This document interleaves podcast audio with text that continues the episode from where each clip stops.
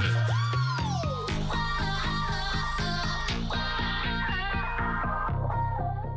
Keuzestress, Tinderdates, binge-watchen, burn-out, ZZP, Instagram, like, like, super like.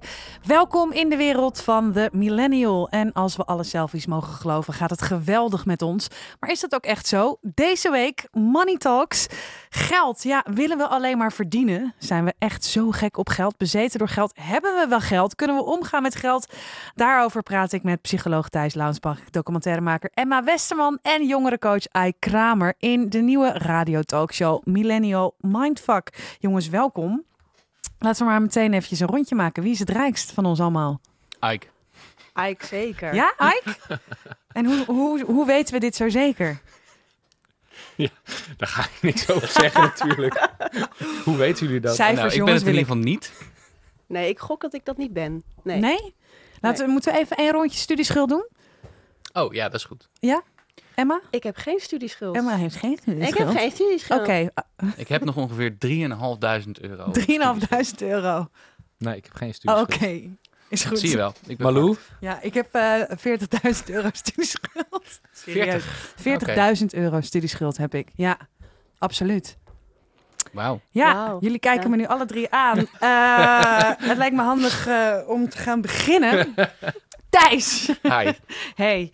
Ehm, ja, eh, geld. eh, sociaal, economisch. Waarom, hoe staan we ervoor, de millennial? Nou ja, ik zou eigenlijk een lans willen breken eh, vandaag. En dat is een mij. lans voor, ja, voor jou sowieso. altijd. Maar ook voor. ehm, je hoort tegenwoordig nog wel eens grapjes op de werkvloer over de millennials die een bedrijf binnenkomen en dan gelijk. Het grapje is dan meestal, nou, ze hebben hun jas niet eens uitgetrokken en ze hebben al allemaal ideeën over hoe het anders kan in het bedrijf. Zo van, eh, ze zijn carrière technisch nogal agressief eh, en ze zouden misschien een toontje lager moeten zingen. Ik zou een, een lans daarvoor willen breken, want ehm, ik denk dat er vaak niet helemaal stil wordt gestaan bij hoeveel daar al voor zit. Het lijkt dan misschien wel het begin van je carrière, maar daarvoor zit al diezelfde millennial die op zijn 25ste binnenkomt in dat bedrijf, maakt al tien jaar geleden, op zijn 14e, 15e, hele belangrijke keuzes over zijn of haar carrière. Eh, vervolgens een aantal jaar later moet hij uit een enorme berg vervolgopleidingen precies de goede opleiding kiezen. En dat mag maar één keer, want je mag daar absoluut geen fouten in maken, is het verhaal. Ehm, vervolgens maakt hij eh, in die opleiding gemiddeld gezien 24.000 euro schuld om te kunnen studeren. Dus je moet zo ongeveer een halve hypotheek aangaan, Malou, om, eh, om, om te kunnen studeren. En dan weet je nog steeds niet of dat uiteindelijk de goede keuze is. Ehm, nou ja, vervolgens eh, krijg je natuurlijk niet meteen een baan. want qua arbeidsmarkt zijn we ook nogal fakt. Dus je komt aan, misschien aan een onbetaalde stage of het eufemisme is een Wat gewoon free labor is, gratis werken. Ehm, daarna heb je misschien, als je geluk hebt, krijg je een flexcontract voor bepaalde tijd. En dan wordt het raar gevonden eh, dat deze millennials de werkvloer opkomen en een beetje soort van eh, carrière technisch financieel agressief zijn. Ik zou zeggen dat is juist dus heel erg eh, gezond. Te meer omdat ook qua pensioen we nogal wat klappen te verduren krijgen. Dus we, we, hebben nogal wat, we nemen wat risico op Mhm. ons. Ehm, en we krijgen dat niet echt uitbetaald in, in, in, in betere sociale zekerheid of meer pensioenzekerheid. Ehm, het is op de, op, op, de, op de huizenmarkt ook niet echt heel erg lachen voor ons op dit moment. Dus eh, ik zou zeggen, die millennial die je eh, bedrijf binnenkomt met een beetje een attitude, cut him some slack. Ja, als ik nu kijk, eh, dan heb ik over, nou, oh, laten we zeggen, 40 jaar mijn studieschuld afbetaald. Ik kan eh, gaan wonen in een garagebox. Ja. Als je kijkt naar wat ik nu zou kunnen kopen. En inderdaad, mijn contract wordt het verlengd, je weet het niet. Eh, hoe gaan we daarmee om? Wat, wat, wat, wat doet dat met ons? Nou ja, een van de klachten is dus dat we nogal eens overkomen als alsof we een behoorlijke attitude hebben daarin. Eh, en alsof we precies weten wat we willen en dat het eigenlijk niet zou mogen, want je moet eigenlijk een beetje soort van bescheiden beginnen. Eh, maar ik denk, helemaal niet, denk dat we daar helemaal niet de tijd voor hebben. Dat het gewoon logisch is dat je daar nogal met een gestrekt been ingaat, want het is de enige kans die je hebt. Ehm, dus ja, ik zou zeggen, dat, dat, dat is niet een, een slechte eigenschap, dat is juist een hele goede eigenschap. Ja. Om eh, agressief in- met je carrière bezig te zijn. Ike, ben jij een beetje agressief met je carrière? Ja, dat is een goede vraag. Ja, ik ben wel serieus met mijn carrière bezig. Ja. Kijk, ik denk ook inderdaad dat millennials wel serieus met hun carrière bezig zijn, maar niet met geld. Mhm. Ik denk dat carrière en geld wel twee verschillende dingen zijn. En dat je, je kunt een prachtige carrière hebben, maar straatarm zijn. En je kunt een shit carrière hebben, maar wel veel geld. Ja, Dus ik heb het idee dat millennials vooral heel erg gefocust, de meeste millennials, meer gefocust zijn op carrière dan op geld verdienen. Ja, er wordt wel van deze generatie gezegd, status en eh, betekenis in werk zijn belangrijker dan de financiële beloning. Ik weet niet hoe dat met, je, met jullie zit. Nou ja, ik heb altijd, je, hebt, je hebt een soort van triangel, hè? Dat uh, er zijn drie punten wa- wat heel erg belangrijk is. En daarvan moeten er twee in balans zijn. Dat, Mhm. zo, dat is mijn meetlat een beetje. Je En hebt welk of punt zijn eh, een heel leuk team. Dat is er één. Heel veel geld. Dat is er één. En, of heel leuk werk. En ik vind dat twee daarvan moeten altijd in balans zijn. Je kan onwijs kutwerk doen. Maar als je er heel veel geld voor krijgt en je doet het met hele leuke mensen. Eh, dan is het doable. Eh, nou ja, als je weinig geld krijgt, maar het is wel met een fantastisch team en je doet iets wat heel erg leuk is, dan, dan is het in balans. Ik denk dat er, ja, dat, daar meet ik meestal opdrachten aan. Van vind ik het leuk, ga ik het doen? Of krijg ik er gewoon heel veel geld voor? Ja, nee, dat herken ik. Ik, ik ben eh, ook ZZP'er Mhm. en ik heb, ik heb dat wel moeten leren. Ik had in het begin, dat is tien jaar geleden toen ik begon, enorm de drang om te bewijzen dat ik het kon. En dat was ik dan heel erg op de ehm, lonen aan het, eh, aan het- aan het plakken. Dus hoe meer geld je verdiende, hoe beter het was. Waardoor ik heel vaak ook uit het oog verloor dat het ook nog leuk moest blijven en dat je echt nog mooie dingen wilde maken. En op het moment eh, dat daar meer rust in kwam. Dus dat ik dacht, oké, geld belangrijk, maar inderdaad is die balans er. Toen opeens werden de opdrachten ook mooier en eh, merkte ik dat ik daar veel meer mijn talent in kwijt kon. Dus dat is echt, Ja, kan je goed nee zeggen tegen werk als ZZP'er? ik vind het super moeilijk, maar ik word er wel, ik moet me er zelf toe dwingen soms. Ja, en precies wat jij zegt, die balans, ik heb hem meestal als een soort eh, poen, prestige, portfolio, plezier, eh, een soort vierkantje.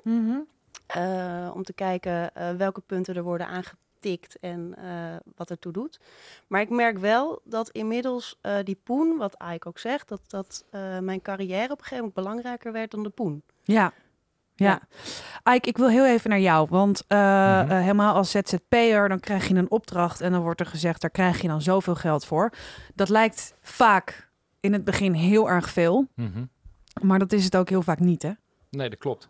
Nou, ik denk dat een van de onderwerpen waar gek genoeg we in het, eh, op de middelbare school en op de universiteit of op de HBO of op, zelfs op de MBO weinig over leren is bijvoorbeeld belasting Ja. en nadenken en snappen hoe dat werkt. Nou, bijvoorbeeld, ik kwam een, eh, een tijd geleden een maat van me tegen, die is artiest en die vertelde dat heel trots, terecht, hij zei ik heb een ton verdiend, zei hij, in een jaar. En toen vroeg ik aan hem, is dat bruto of netto? En toen keek hij me een beetje raar aan. Ja, Hij vond het een beetje een beledigende vraag. Maar dat was dus bruto. ja. Ik zeg, nou, dus dan heb je 60.000 euro verdiend. En dat vond hij helemaal niet leuk om te horen. Het was meer een gra- grapje. Mhm. Misschien was het ook mijn ego die, eh, die daar de, de behoefte had om hem een beetje terug te roepen. Maar ik gunde het hem van harte. Maar hij had blijkbaar niet helemaal... En als je daar geen rekening mee houdt... en je gaat het ook bijvoorbeeld heel veel uitgeven... Aha. ja, dan heb je, voordat je het weet, heb je, heb je problemen met de fiscus. Mhm. Dus ik denk dat dat iets typisch is van ja, millennial. Hè, het verschil tussen bruto en netto. Eh, ik zeg altijd, de echte shock komt als je je eerste loonstrookje krijgt en ziet wat je netto overhoudt voor 40 uur werk in de is week. zoveel zeer. Ja, dat is echt heel pijnlijk. En als, voor de ZZP'er, ja, ik, ik zit er een beetje tussenin. Hè. Ik, ben, ik heb ook wel mensen die voor me werken. Het voordeel daarvan is, is dat je meer werk kunt aannemen. Hè, waardoor je dus dat dilemma waar Emma het net over heeft, niet echt hebt. Want je zegt, ik zeg in principe altijd ja tegen werk. Ik zeg niet nee. Oh, jij werk. geeft het door als je het niet leuk vindt, bedoel je? Ja, ik zeg sowieso ja. En dan zie ik wel Mhm. wat ik doe. Mhm. Hè, dus dat is wel, denk ik, een verschil tussen carrière en geld. Ja. Nou, en wat natuurlijk is gebleken in de afgelopen jaren, is dat dus Nederland voor bedrijven wel een belastingparadijs is. Mhm. Hè, als jij gewoon een werknemer bent of je bent een ZZP'er, dan moet je heel veel belasting betalen, hè, zeg maar 40, 50 procent. Maar voor een bedrijf is dat heel anders. Dus wat dat, daar kun je heel boos over worden. Het is natuurlijk ook vreemd. Maar wat het wel laat zien is dat het systeem is, van belasting is gemaakt voor bedrijven en niet voor mensen. En daar kun je ook als millennial kun je daar gebruik van maken. Mhm. Bijvoorbeeld door, eh, want die ZZP-kortingen die gaan er natuurlijk, die gaan verdwijnen op een gegeven ogenblik. Maar je kunt bijvoorbeeld door zelf een BV op te richten, de belastingvoordelen van bedrijven ook voor jezelf gebruiken. Dus bijvoorbeeld, ik werk, ik ben eigen baas, maar ik werk niet als ZZP'er. Ik heb een BV Ja. waar het geld binnenkomt en ik betaal mezelf loon. Mhm. En that's it. En daar hoef je dan minder belasting over te betalen dan als je als ZZP'er eh factureert. Kijk, je hebt op zich voordelen. Kijk, je moet, uiteindelijk moet iedereen min of meer hetzelfde belasting betalen. Ja. Het voordeel is dat je dus, zeg maar, een ZZP'er heeft korting. Maar een BV betekent er komt iets binnen. Dan ga je eerst geld uitgeven weer. Mhm. En dan hoef je pas belasting te betalen. Dus je betaalt belasting over minder. Plus het voordeel van als je het via een BV doet, is dat je jezelf loon uitbetaalt voor wat je werkt. Dus als je niet fulltime werkt, dan hoef je jezelf niet heel veel uit te betalen. En dat eh, af en toe komen ze ook wel in het nieuws, zo'n directeur van een bedrijf, en die moet dan opeens heel veel belasting betalen. Dat is omdat dan, die hebben een miljoenenbedrijf, maar ze betalen zichzelf eh, 2000 euro per maand. En dat is omdat dat fiscaal. En het voordeel daarvan weer is, dus als je, hoe minder je jezelf uitbetaalt, hoe minder inkomstenbelasting je ook nog hoeft te betalen. Ja. Dus het zijn allemaal trucs die je kunt eh Mij werd verteld een trucje als ZZP'er is heel veel uitgeven. Heel veel kosten maken. Heb ik gedaan. En dan heb je niet veel over aan het eind. Heel gek is dat. Nee, het is heel gek inderdaad. En toen eh, moest ik heel veel terugbetalen. Ook inderdaad omdat, eh, kijk, je komt bij de KVK en daar wordt je precies niks verteld. Ja. Dat is een beetje Ja. wat er gebeurt, toch? Tenminste bij mij. Ehm, nou, dan verdien je geld, heb je een zakelijke rekening en dan bam, bam, bam, groeit, groeit, groeit. En dan doe je je kwartaal aangifte en dat doe je netjes. En denk je, oh ja, ja, en dan bam, heel veel BTW terug, hup, kapper, nog een keer kapper, weet je. Ik neem een nieuwe bril, fiets, alles. En dan inderdaad, uiteindelijk komt er ook nog iemand van de Belastingdienst en die zegt: Ja, maar wat je daarvan over hebt, daar wil ik ook nog de helft van. Eh, zie je dat ik een beetje een brugje probeer te maken naar de schulden? Ja. ja. Ja. Nee, het klopt. Het Nee, maar serieus. Ja, eh, Emma, ik weet niet hoe dat voor jou was. Heb jij, heb jij eh, daar wel eens, als ZZP'er, doe je alles zelf al in boekhouding? Ik doe alles zelf, maar het was echt wel een harde leerschool. Ja. Ik had precies hetzelfde als jij bij de KVK inschrijven, omdat dan werd gezegd, ja, maar we nemen niemand aan in vaste dienst. Dan moet je wel echt even een BTW-nummer Mhm. halen als je films wil maken. Heb jij geen boekhouder? Ja, inmiddels wel. Ja, al. tuurlijk. Nee, maar dat is ook inderdaad Ik niet overigens. Ik heb, geen boekhouder. boekhouder? Ik heb geen Ik ook boekhouder, niet. Oh, nou, dat is echt, nou, dat is over simpele tips. Je moet echt- als een gek, als jij zodra je ZZP bent, een boekhouder nemen. Ja. Die Ik heb wel een boek, boekhoudprogramma tegenwoordig. Ja, dat had ik ja, vorig jaar nog nou, niet. dat Ik had zo'n doos met bonnetjes erin. Ja, een Ja. boekhouder betaalt zichzelf eh, terug. Ja. Binnen een jaar. Binnen een Ja? jaar. Ja. Tip 1 om dat te doen, inderdaad. Gewoon niet gaan doen waar je zelf geen verstand van hebt, inderdaad. Maar Jullie kijken met z'n drieën mij aan, knikkend. Lekker. Hadden jullie vier jaar dat geleden mee moeten ja, maar komen. absoluut. Als Wat? jij eigen 15? bedrijf begint, boekhouder nemen, meteen. Ja. Echt. Ehm, Thijs, dus jij doet ook alles. Nee, jij hebt wel een boekhouder. Of een boekhoudprogramma. Ik heb een boekhoudprogramma. En dat, dat, dat schept nog heel veel duidelijkheid in mijn boekhouding. en Ja. een doos met Ja. bonnetjes. En een doos met, eh, met, met heel veel bonnetjes erin. Ja, precies. Maar wat ik, wat, ik- wat ik nog zat te denken is... ehm, natuurlijk, de inkomstenkant is super belangrijk als je heel rijk wil worden. Maar je kan natuurlijk ook heel rijk worden door juist je uitgaven omlaag te brengen. Dus door juist de andere kant eh, bewust mee bezig te zijn. Als jij heel graag in Amsterdam wil wonen, ergens in het centrum binnen de ring, voor eh, 12, eh 1200 euro per maand.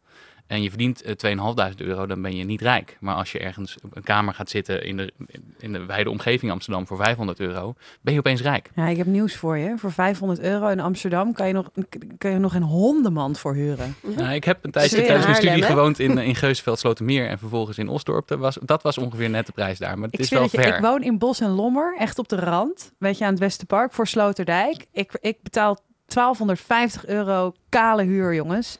Schoon. Ja, maar Bolo is ook heel hip, hè? Oh, dit wordt heel erg in-crowd. Dat In moeten we crowd, niet ja. Een Bos en Lommer is heel erg hip, inderdaad. Of, nou, Ma- Malou betaalt gewoon heel veel huur. En Ja. heeft heel veel doen. En schulden. heel veel schuld. Precies. Laten we het over schulden gaan hebben. Hè, leuk.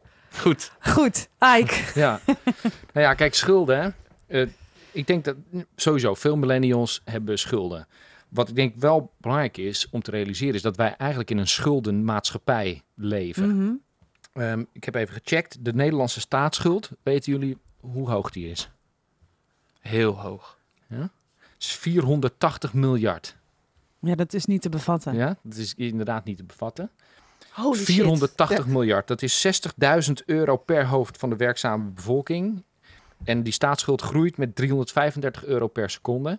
En dat is natuurlijk omdat de rente die daarover betaald moet worden. Hè? Nou, dus de, ma- de Nederlandse staat heeft al een gigantische schuld. Ja. Vervolgens hebben natuurlijk alle andere overheden die hebben ook schulden. Nou, sommige niet. Hè. Provincies die hebben dan, die hadden juist heel veel geld uitstaan. Hè. Dat zijn ze met dat iSafe, zijn ze dat allemaal kwijtgeraakt. Maar tegelijkertijd, grote bedrijven hebben ook schulden voor hun investeringen. hè. Dat, dat geldt voor investeringen, dat geld lenen ze. Als jij een huis wil kopen, een hypotheek is gewoon een lening met je huis als onderpand. Dus dat is ook een schuld. Mhm. Om te studeren, Thijs zei het net ook al, moet je ook eh, geld lenen. En pas in 2009 is dus die bijsluiter van geld lenen kost geld Ja. verplicht geworden. 2009 pas. Mhm. Dus het gek is, we leven al heel lang in een schuldenmaatschappij. Kijk, vroeger was het wel meer gericht op sparen. Dat is wel veranderd. Hè, vroeger kon je geld verdienen op het geld wat je op de rekening had staan. Tegenwoordig, in principe, wordt er nu met de fictieve rente gerekend van 3, 4 procent, terwijl die op 0,1 zit of zo. Dus het kost je geld om geld op de rekening te hebben staan. Dat is toch Dat vind belachelijk? ik zo deprimerend. En wa- waarom is dat? Dat is omdat dus de, zeg maar, het systeem beweegt zich richting een schuldenmaatschappij, waarin alles is gebaseerd op schulden. Dus ik vrees ook dat de komende jaren dat alleen nog maar erger gaat worden. Dus daarom ben ik het helemaal met Thijs eens. Je moet echt een strategie hebben voor hoe je met geld omgaat en wat je uitgeeft, wat er binnenkomt. Waarbij schulden niet per se slecht hoeven te zijn. Ik denk dat als een schuld, even, zeg maar de Amerikaanse financiële goeroes, die zeggen als jij geld leent, maar het levert uiteindelijk meer rendement op dan je rentebetalingen, dan is het goed. Dan is het geen liability, maar een asset. Nou, ik zou ook zeggen, als een schuld ervoor zorgt dat jij het, eh, je verder kunt ontwikkelen en dat je daardoor uiteindelijk meer stabiliteit in je leven krijgt, dan is er niks mis met een schuld. Dus ook niet met een hypotheek of een studieschuld of wat dan ook. Als het maar je leven verrijkt en je hebt er wat aan en niet een soort molensteen om je Mhm. nek is, wat, de- waar je alleen maar stress van krijgt. Ja. Dus je zegt, je hoeft niet bang te zijn om een schuld aan te gaan als het een investering is. Emma, Hmm. hoe, eh, ja, hoe vinden we hier dan een balans in? Want we willen toch wel gewoon heel veel geld verdienen, jongens. Laten we heel even, gewoon eerlijk zijn. Toch? Ja, Ik wil heel veel geld verdienen. Maar wat, wat versta jij onder heel veel geld verdienen? Gewoon lekker.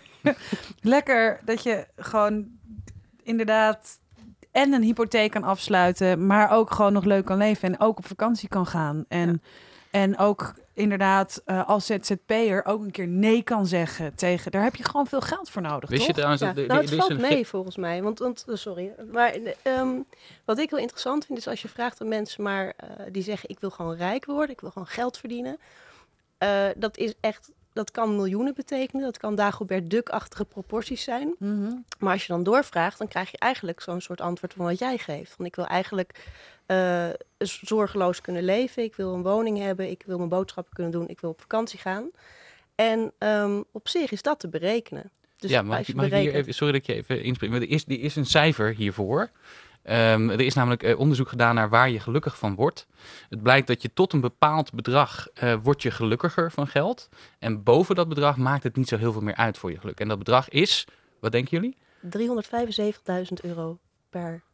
375.000 euro per jaar, volgens mij, verdienen. Hm, het is minder. Ja? Wil iemand nog een gok wagen? Ja, volgens mij is het 75.000. Het is 50.000 euro. 50. Boven de 50.000 50.000 euro maakt het de hoeveelheid die- geld die je erbij krijgt. Niet zo niet, heel veel in meer Bos en Lommer. Die dit Nee, precies. Oké, maakt dat niet zo heel veel meer uit voor je, eh, voor je geluk in ieder geval. Het maakt niet uit voor je geluk. Nee. Oh, dat Volgens is bizar. Ik had het echt hoger gedacht. Nee, het is inderdaad. 50.000 euro. Daaronder word je inderdaad gelukkiger van meer geld. Daarboven niet meer. Ah, Mm, mm. ja. Maar je kan wel ongelukkig worden van te weinig geld. Dat is echt. Ja, Nou, dat meer nog, je wordt er niet alleen ongelukkig van.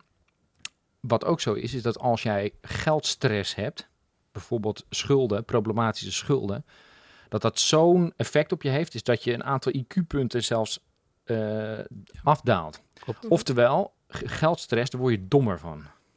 Echt? Ja, dat hebben ze onderzocht met boeren in India, geloof ik. En ehm, dat is.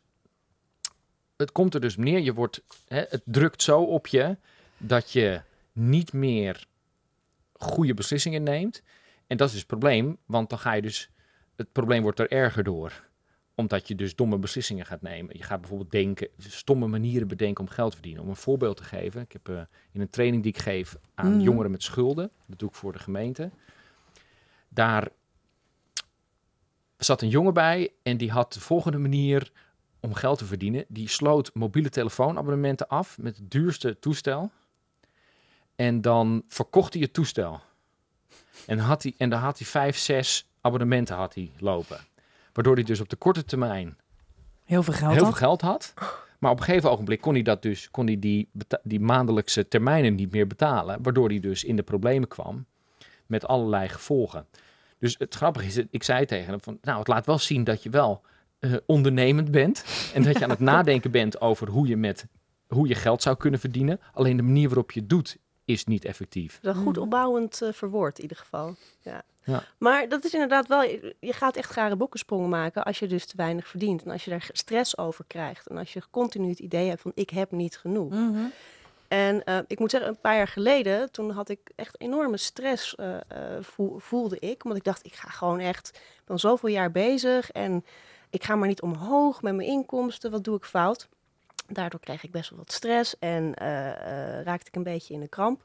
En elke keer als mensen dan vroegen, oh je bent filmmaker en schrijver, maar ehm, waar verdien je dan je geld mee? Mhm. Dan voelde ik me ook een beetje aangevallen en beledigd. Ja.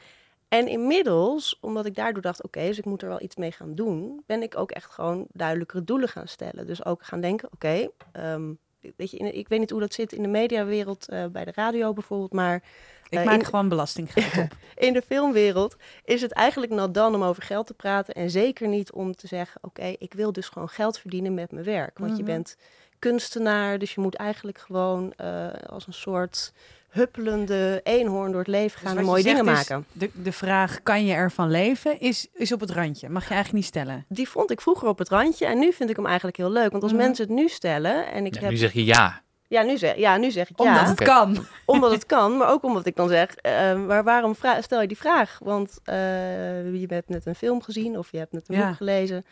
En dan zeggen mensen, ja oké, maar je doet iets wat heel erg leuk is. Mhm. En dat is dus wat ik ben gaan omdenken. Ehm, ja, het is lastig af en toe om eh, geld te verdienen als ZZP'er. En zeker in een creatief vak. Maar als het lukt en je doet dan ook nog eens een keer iets... en dan krijg je, krijg je weer inderdaad eh, die balans eh, waar je je goed bij voelt... en waar je gelukkig van wordt... Ehm, ik heb daar veel meer rust door gekregen. En grappig genoeg ben ik daardoor ook stabieler gaan eh, geld verdienen. Ja, maar Dus heel even eerlijk. Psychisch volgens mij Mhm. thuis Jij, bent, misschien. jij hebt een, een, een studieschuld van, eh, wat zei je, 3500 euro? Nul. Of, oh, Sorry, nul, sorry. nul. Dat was eh, de, wie, nul.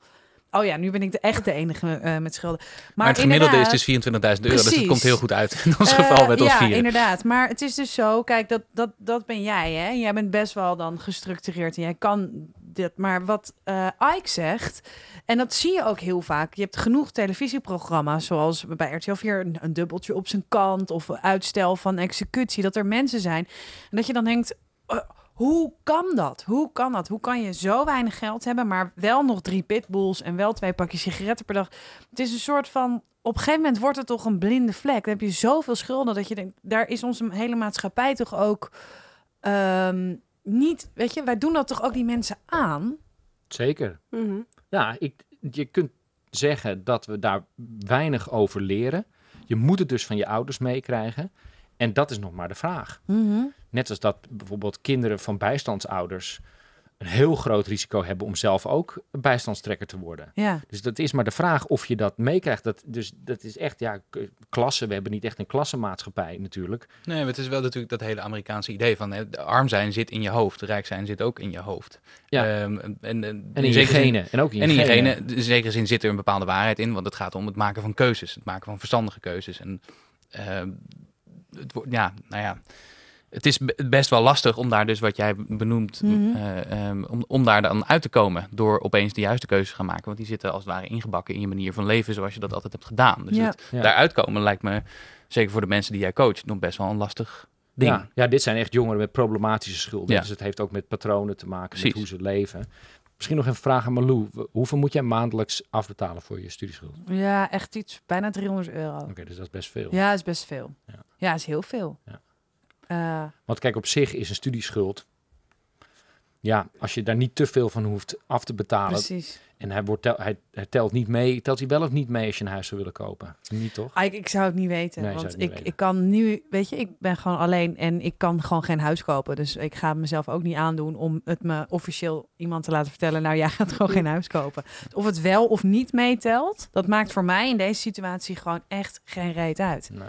Het is Ja, gewoon. maar als jij dus als jij eh, 1250 aan kale huur hebt... Ja, plus 300 euro Mhm. voor je, je studielening. Ja, Ja, dan zit je, op, zit je op 1500 euro en dan krijg je nog je onkosten. precies. Dan heb je redelijk hoge lasten. En wat, wat eigenlijk heel wrang is, is dat dus een, als je een huis kunt kopen en je hebt een hypotheek, dat dat dus veel goedkoper is dan huren. Ja, absoluut. Hebben- Vaak is het trouwens nog lager. Hè? Zeg maar, je hypotheek, Mhm. voor- waarschijnlijk voor waar Nou ja, jij woont, als dat een hypotheek zijn, zou je niet 1200 euro. Ik eh, kan een vergelijking maken. Eh, mijn beste vrienden die wonen midden in de Jordaan. Die hebben twee etages op de Palmbrouwersgracht. En hun hypotheek is goedkoper dan mijn eh Bos- en Lommerfletje. Ja. Dat is bizar. Kijk, en dat is dus heel wrang. En daar heb je dus een, een, om een vergelijking te maken. Als jij het geld hebt om hele dure schoenen te kopen, dan loop je heel lang op, op goede schoenen. Mhm. Terwijl als jij niet dat geld hebt en je moet goedkope schoenen kopen, die loop je binnen een paar maanden loop je die Ja. stuk. Moet je weer nieuwe schoenen kopen, waardoor je meer kwijt bent. En dat is natuurlijk het wrangen van de, de maatschappij, van hoe de wereld in elkaar zit. Is dat als je wat geld hebt, je uiteindelijk ook nog minder hoeft uit te geven. En je hebt ook het beroemde voorbeeld van als een heel succesvol bekend iemand ergens gaat eten, dan hoeven ze niet eens te betalen. Want de eigenaar van het restaurant vindt het geweldig dat deze bekende persoon hier komt eten. Ja. Emma, worden we creatief, eh, wij de millennials van eh, arm zijn? Nou, dat denk ik wel, ja. We hebben geen keus. Bedoel, Mhm. We zijn eh, financieel zwaar gefukt. Ja. En dan moet je maar het beste ervan maken. En ik denk bijvoorbeeld, ehm, nou, bijvoorbeeld op de, op de, hoe heet het, op de hypotheken door te gaan. Ik woon zelf ook in een huurwoning. Mhm. En ik heb woon met een eh, huisgenoot. En dat is eh, gelukkig een hele goede vriendin. Dus dat is een heel gezellige situatie. Maar ook gewoon eigenlijk een gedwongen situatie. Omdat we Mhm. allebei niet los van elkaar een, eh, een goede woning kunnen betalen qua huur. Ja, ZZP'er zijn, dus niet echt makkelijk in aanmerking komen voor een hypotheek. ja. Ik denk dat ik dat... sociale huur. ja, nou, het is nog net geen sociale huur, Ja. maar, ehm, want daarvoor verdienen we dan weer te veel. Dus dat is ook weer ingewikkeld. Ehm, maar ik denk dat dat soort situaties zie ik steeds wel meer. Dus of met huisgenoten eh, en, en dingen delen, auto's delen. Eh, met vakantie een heel groot huis huren en daar met z'n allen in gaan zitten. Ja. Ik denk dat we daar ook ja, wel echt gewoon door gedwongen worden om op een andere manier ons leven in te gaan richten. Ja. Ik had er nog wel een vraag over aan jullie. Ik vroeg me af, wat is het bizarste dat jullie hebben gedaan voor geld? Goeie vraag. Hele goede vraag. Het bizarste wat ik heb Bizarste gedaan voor geld. bijbaantje. eh, Oh, ik heb een zo, keer een ja. sekslijn ingesproken. Serieus? Ja, serieus. Ja, ik was minderjarig ook nog. nee, serieus. Een keuzemenu. Ja, toets 1, toets 2, toets 3, toets 4 voor, eh, weet ik veel, allemaal en moest je dat dan wanstaltige- neutraal doen? Of is dat Oh, het was Nee, niet voor de moest content zelf, het was, de, het was het Het keuzemenu was het voor de sekslijn. Ja, Oké. het was het keuzemenu voor de sekslijn. Nee, Emma, dat moest niet neutraal. Want dan hadden ze jou al gevraagd. En bedankt. Malou. Ja. Nee, dat heb ik wel een keer gedaan. En ik doe heel veel eh, kleding verkopen. En ik koop alleen maar tweedehands kleding. Ah, dat. Hmm. Oké, Emma? Ik denk mijn... eh, ehm, nou, bizar. Nee, ik heb minder bizarre dingen gedaan dan een sekslijn inspreken. Maar ik vond wel... Ik, ik vond de NS klantenservice vond ik wel een belevenis. Die heb ik het Je uitgedaan. hebt aan de telefoon voor de NS-klanten Ik Jij, Ik heb klachten eh, Ik heb klachten opgevangen. Ja, nee, en dat vond ik op een gegeven moment zo deprimerend. Want ik kreeg alleen maar boze mensen aan de telefoon de Ja. hele dag door. Nou, dat is echt... eh, Daar word je echt helemaal die geschuffeld belde van. dan daarna naar mijn lijn om even af te blazen. Juist, ja. inderdaad, ja. Als je die twee kan combineren, dan heb je volgens mij echt een soort goud in je handen. Maar Ja. Maar je, ja. Het ge- gekste wat ik ooit heb gedaan voor geld. Ja? Ik zou het niet weten. Ik heb gewoon de standaard baantjes gehad toen ik klein was. Klein. toen ik jong was, krantenwijk. Ik, heb, ik ben wel op een gegeven moment denk ik een beetje verpest geraakt. Ik heb de hele tijd in een surfwinkel gewerkt in Zandvoort. En dan raak je natuurlijk helemaal verpest. Want het enige wat ik deed was skateboardjes in elkaar zetten en met surfers praten over de golven. dus ik denk dat vanaf dat moment Dat is niet is... bizar. is niet Ja, want dat is ook natuurlijk, als je eenmaal iets gewend bent, Ja. Of het nou eh, is de hoeveelheid geld die binnenkomt, of hoe je woont, of een bepaalde soort vakantie. Als je het één keer gedaan hebt, dan ja, dat is wat je gewend bent. Dus als het dan minder wordt, dan, en je hebt het gevoel dat, en je wordt er ongelukkig van, ja, dan heb je een probleem. ja. En dat is natuurlijk ook, nogmaals, met de millennials. Wij kijken op Insta, het zijn allemaal geweldige foto's. Dus we hebben ook het, ja, de lat ligt wel heel erg hoog. Maar bijvoorbeeld ik zelf, ik ga, ik ga niet op dure vakanties, bijvoorbeeld Mhm. Als ik een. eh, ik, ja, en het liefst bijvoorbeeld als ik voor mijn werk naar het buitenland moet, plak ik daar bijvoorbeeld iets aan vast. Dus het is ook een beetje hoe je het doet. Terwijl als jij een, hele, of een wereldreis of zo. Ik weet niet hoeveel, jij Thijs, jij hebt meer gereisd. Ja. Kost, kost dat veel als jij gewoon zegt ik wil een half jaar Ja, reizen? dat kost heel veel. Ja. Ja? Ja. Ja, hangt er ook vanaf waar, Waar je naartoe gaat. Ja, zeker, ik, ja. ik heb Ja. eh, anderhalf maand in Indonesië gezeten en ik heb minder uitgegeven dan. eh, maar laten Ja, we, heb- weet je hoe het ook. Ik bedoel, dat, dat is ook wat, je- wat je zegt. Ik heb al voor een tientje aan koffie op vanochtend. Mhm. Weet je, je haalt er een op het station en eentje hier bij de kiosk op Mediapark. Ja. 10 euro. Ja. Ja. Was lekker, jongen.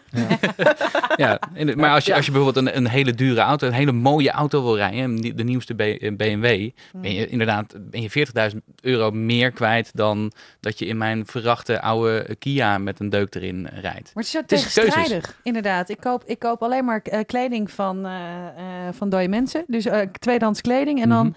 inderdaad haal ik wel, eh, nou ja, gemiddeld eh, voor 10 euro koffie per dag. Dat is heel Ja. raar. Maar eh, ja, ik heb me wel eens bedacht, oh, misschien moet ik dat niet doen. Ja, maar tweedehands koffie is ook niet zo heel lekker. Tweedehands koffie is echt goor, inderdaad. Maar dat is wel, daar heb je wel een punt. Die- Thijs zei net ook al, je uitgavenpatroon. Wat zijn de echte grote kosten? Bijvoorbeeld, ik vind uit eten gaan, Mhm. vind ik erg duur tegenwoordig. Eén keer goed uit eten is echt, nou, de- wij doen redelijk duur boodschappen altijd.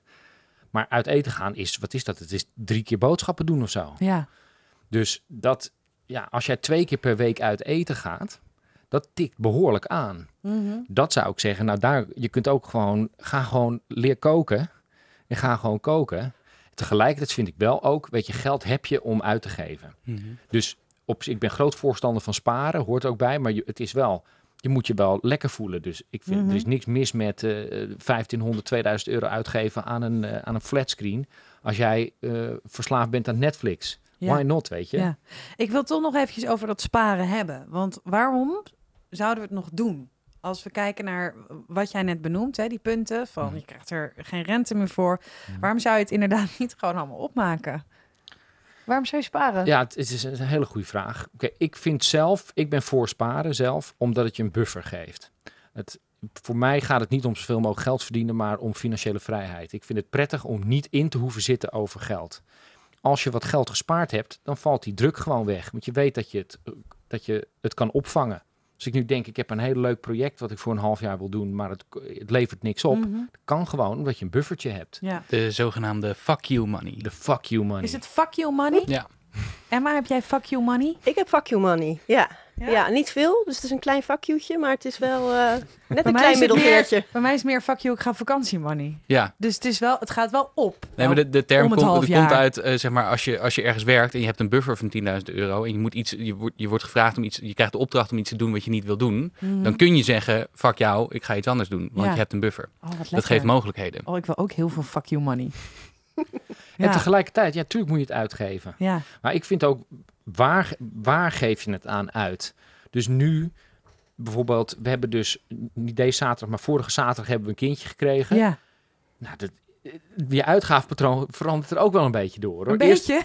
eerste keer boodschappen doen na de geboorte was opeens twee keer zoveel. Mhm. Hele andere mindstate. Van de schoonmaakmiddelen, daar ga je opeens ook. Hè, alles moet bio, alles moet nog beter, hygiënisch. hygiënisch en, dus ik denk ook wel dat je. Weet je, waar geef je geld aan uit? Net als met een verzekering. Ja, je, je hebt de zorgverzekering, je hebt de aansprakelijkheidsverzekering. Ja. Waar, waar- waarom doe je dat? Ja, voor het geval dat. Dus ik vind ook, geld is er om problemen op te lossen. En als jij niet lekker in je vel zit en je denkt van ik moet even weg. Ik wil even een paar weken op een tropisch eh, wit strand liggen. Ja. Go for it gewoon. Mhm. Nou, er dat zijn is het overigens volgens mij. Ja. Je moet gewoon een bepaalde waarde voor jezelf aan, aan dat geld gaan verbinden. Dus als jij echt niet zonder dat tientje aan koffie kan. Moet je nooit een kind nemen. nee, maar inderdaad, maar inderdaad ook, ook bedenken. Oké, maar ik heb nu een kind. Eh, ik ga niet naar, naar een zonnig strandvakantie, want ik wil mijn kind eh, de beste schoonmaakproducten gunnen. Dat is een keuze die je maakt en een waarde die je eraan geeft aan je uitgaven. En of dat inderdaad nou een flatscreen is of, eh, Mhm. of die koffie ja. eh, of kleding. Eh, ja. Laten we heel Dus, even ja. kijken naar de algemene eh, strategie van de, van de millennial. Hoe, hoe, hoe moeten we het doen volgens jullie? Nou, er zijn natuurlijk ook nog andere opties dan uitgeven en sparen. Hè? Je kan ook nog beleggen Mhm. ehm, in, in heel, op heel veel verschillende vlakken. Dus je, je- in theorie is het nog steeds mogelijk om van geld meer geld te maken. Mhm. Ehm, eh, ondanks dat je met hele lage spaarrente zit. Ja, hoe moet je het doen? Ik vind dat een hele goede vraag. Eh, ik denk, ehm, ik, ik, ik, ik had laatst de schrik van mijn leven. Eh, ik ging namelijk, eh, ik, ik heb een aanvraag gedaan om een sabbatical te doen. Dus om een half jaar iets anders te doen, onbetaald verlof. En daar kreeg ik onder andere een overzicht van mijn pensioenopbouw. Mhm. Waar mijn pensioendatum op stond. Nou, dat is eh, ongeveer februari eh, 2059. Alsjeblieft. En dan ben ik 71 jaar oud. Ja. Eh, nou, er moet, eh, er moet eh, ja, het zonk me in de schoenen natuurlijk. Ehm, en dus volgens mij moet je wel degelijk nadenken over hoe je dat zelf gaat aanpakken. Want als je het daarvan afhankelijk wil laten maken, dan ben je volgens mij niet al te, eh, eh, nou ja, ben je niet heel verstandig bezig. Dat kan je natuurlijk doen, maar ehm, om, om te voorkomen dat je daaraan overgeleverd bent, Mhm. zul je toch zelf een strategie moeten bedenken. Ehm, maar goed, daar is Eik altijd heel goed in, dus misschien heeft hij nog tips. Tips Ja, voor geld verdienen. Ja, hoe doe ik dat? Hoe doe je geld verdienen? Hoe doe ik geld verdienen? Ja. Nou, in principe, kijk, je hebt dus, ehm, je kan geld verdienen door te werken. Je kan geld verdienen door eh, dus voor iemand te werken. Je kan geld verdienen door voor jezelf te werken. Je kan geld verdienen door andere mensen voor jou te laten werken. En je kan geld verdienen door te investeren en daaruit te halen. En het hangt vanaf wat je wil. Kijk, ik vind zelf vooral belangrijk wat ik met mijn tijd doe. Dus ik verdien in principe mijn geld met werken. Alleen het probleem is, je hebt maar zoveel uren in de week. Dus daar zit, daar zit gewoon een grens aan. En op een gegeven moment heb je je uurprijs, je max uurprijs heb je wel bereikt. En vooral moet je denk ik dus niet kijken naar die succesverhalen die je in de media ziet. Mhm. Weet je, een rapper die eh 5000 euro of 10.000 euro Die voor een, voor een optreden Ja. krijgt ergens. Dat is hartstikke leuk. Die moet daar trouwens ook gewoon belasting over betalen. Maar dat is niet, dat is niet hoe het leven normaal in elkaar zit. Als jij, drie, als jij 2.500, 3000 euro per maand kan verdienen, dan doe je het gewoon al hartstikke goed. Qua strategie is het, ja, het is wat, wat past erbij. Ik, ik denk zelf dat als je een huis kunt kopen, en een beetje, dat je dan al heel ver bent als millennial. Dus eigenlijk burgerlijk is het nieuwe succes, zou ik Mhm. zeggen. Tegelijkertijd, het hoeft niet als je huren. Het voordeel van huren is, is dat je ieder moment eh, kunt vertrekken. Dus als er een mooie kans komt of ergens, dan ook. En tegelijkertijd, ja, gewoon slim. Kijk, als je gaat samenwonen, dan wordt het ook een stuk makkelijker. Dan ga je kosten delen. Dus dan, dat scheelt ook eh, hartstikke veel geld. En vervolgens zijn er gewoon, eh, ja, denk ik, plenty manieren. Er is echt wel, de arbeidsmarkt is ook al aangetrokken. Dus er is echt wel werk. Waarbij dus denk ik voor de millennial het zo is. Hoe leuker het werk is, hoe minder je ervoor krijgt. Mhm. Want leuk werk, dat doen mensen ook voor niks. Ja, het zijn die dingen die iets minder leuk zijn, waar je veel geld voor krijgt. Deprimerend. En dat is inderdaad heel deprimerend. Maar een tijdje terug was in de Elsevier een overzicht over hoeveel je kon verdienen. Bijvoorbeeld jongens die in de bouw werken. Nou, die verdienen prima geld. Stond erbij van een jongen die Mhm. deed dat asfalt leggen. Nou, dat is natuurlijk wel een zware baan. Het is ook misschien wel zwaar op de gezondheid. Maar die verdiende geloof ik 70.000 euro per jaar. En dat is ook bijvoorbeeld de vuilnisman verdient, verdient gewoon goed. Ja. Verdient meer dan, volgens mij verdient de vuilnisman meer dan een docent. Maar dat is ook weer, dat is ook weer zo frank. Want in Nederland hebben we hele belangrijke beroepen waar je bijna niks voor Ja, krijgt. precies. Ik wou net zeggen, Docent. iedereen verdient Een meer dan een docent. Politieagent, die verdienen gewoon niks. En dat is eigenlijk belachelijk natuurlijk dat we dat soort dingen zo weinig waarderen. Maar ja, dat is wel hoe het zit. Dus ik zou zeggen, probeer een balans te vinden tussen wat je leuk vindt en waar mensen ook echt behoefte aan hebben. Waar vraag naar is. Ik ga even weg, want ik ga een carrière switch voorbereiden. Ja, inderdaad. Hey, Emma, zien we jou eh, voorlopig, eh, horen we jou wel of niet bij de NS eh, klantenservice? Eh, als ik niet achter de vuilniswagen aanloop, dan... eh, ja, Dan nee, niet. dan niet. Nee, ik, ik, maar ik vind het een goed punt van Ike, inderdaad. En ehm, ik denk wel dat we vrij makkelijk zijn geworden ook eh, om te zeggen alles moet leuk zijn. Mhm. Ehm, maar dat geld verdienen, het, het, het, het klinkt af en toe een beetje eh viezig misschien wat te zeggen, maar dat gewoon die doelstellingen gewoon echt belangrijk zijn. Om te zeggen, wat heb ik nodig? En of dat dan eh, meer of minder is dan die 50.000 euro per jaar. Mhm. Wat je doelstelling is, eh, ja, Om Haalbare stellen. Haalbare doelstellingen inderdaad. Oké. Ja. Eh, we zijn aan het einde gekomen van deze aflevering van Millennial Mindfuck. Volgende week dan is er weer een eh, nieuwe aflevering waarin we ons obsessief vastbijten in eh, een nieuwe Millennial issue. We gaan het over drugs hebben, hè jongens? We Onder gaan ons andere, ja. vastbijten in Ja. eh, drugs. Heb je vragen, wil je reageren of een keer meepraten, dan kan dat. Laat even een bericht achter in de Radio 1 app en vermeld daarin het woord Millennial Mindfuck. Dan ben je ten alle tijden terug te vinden. Uiteraard kan je deze podcast ook terugluisteren op eh, alle mogelijke kanalen. We zijn te vinden op radio1.nl slash podcast of radio1.nl slash Nacht van de Radio. Je kan ons vinden op iTunes, de Facebookpagina van de Nacht van de Radio, op Instagram, de pagina van eh, Millennium Millennial Manifest, persoonlijke socials van documentairemaakster Emma Westerman, psycholoog en docent Thijs Laansbach en jongerencoach, bemiddelaar van de overheid Eik Kramer. Ik dank jullie voor het luisteren en tot volgende week. BNN